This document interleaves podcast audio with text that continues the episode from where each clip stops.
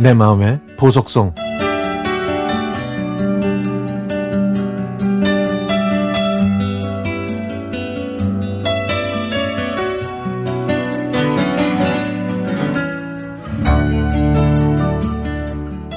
혼자 계신 친정엄마한테 마음에도 없는 모진 말을 했더니 계속 마음이 아팠습니다. 자식들 죽였다고 텃밭에 고추와 상추를 심다가 발목을 삐끗해서 제가 병원에 가자고 했는데 엄마는 그냥 며칠 지나면 낫는다고 고집을 피우시는 바람에 제가 화를 냈거든요. 결국 엄마는 제 성화에 마지못해 병원에 가셨습니다. 다행히 골절은 아니었지만 그래도 연세가 있어서 반깁스를 했죠.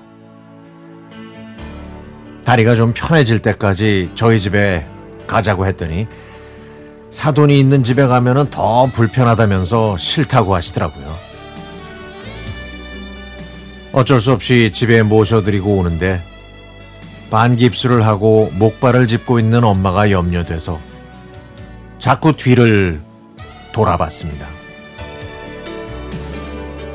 다음날 이 사정을 알게 된 시부모님은 저에게 엄마가 나아질 때까지 당분간 친정에 가서 돌봐드리라고 하셨습니다. 사실 저도 그러고 싶었지만 먼저 말하지 못했던 거거든요. 마음이 가벼워진 저는 콧노래를 흥얼거리면서 짐을 챙겼더니 신랑은 그렇게 좋냐고 하면서 가서 장모님과 재미있게 지내라면서 용돈까지 챙겨줬습니다. 그날 저녁 연락도 없이 큰 가방을 들고 온 저를 보신 엄마는 제가 신랑이랑 싸워서 온 줄 알고 깜짝 놀라셨지만 시어머님의 전화를 받고 나서야 안심하셨죠. 저는 일주일 동안 친정집에서 출퇴근하면서 엄마와 함께 지냈습니다. 사실 시부모님과 함께 살면서 서로 서운하고 불편했던 게 없지는 않았습니다. 그런데 서로의 입장에서 이해하려고 노력했고, 서운한 것도 조금씩 양보하고 참았더니, 미운정 고운정 다 들었는지 별 문제 없이 25년을 살았네요. 때론 힘들고, 불편하고,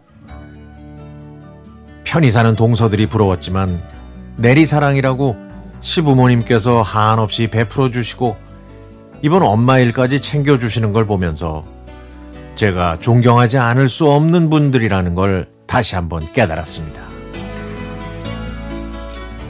제가 고등학교를 졸업하고 집을 떠났으니까 엄마와 이렇게 함께 지낸 지도 30년이 넘었네요.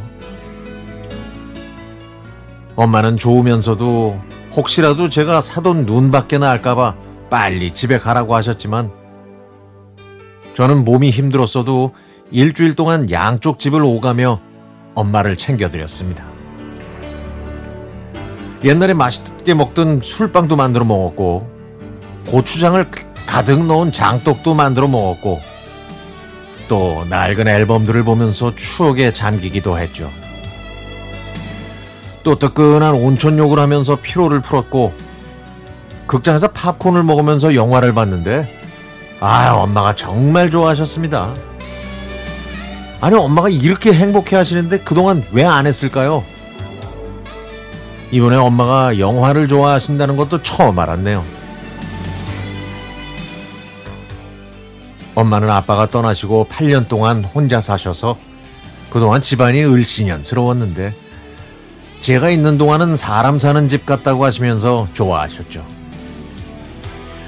엄마와 함께 한 일주일 동안 뭐 특별한 건 없었지만 엄마와 함께 있는 것만으로도 저에게는 가장 행복한 시간이었습니다.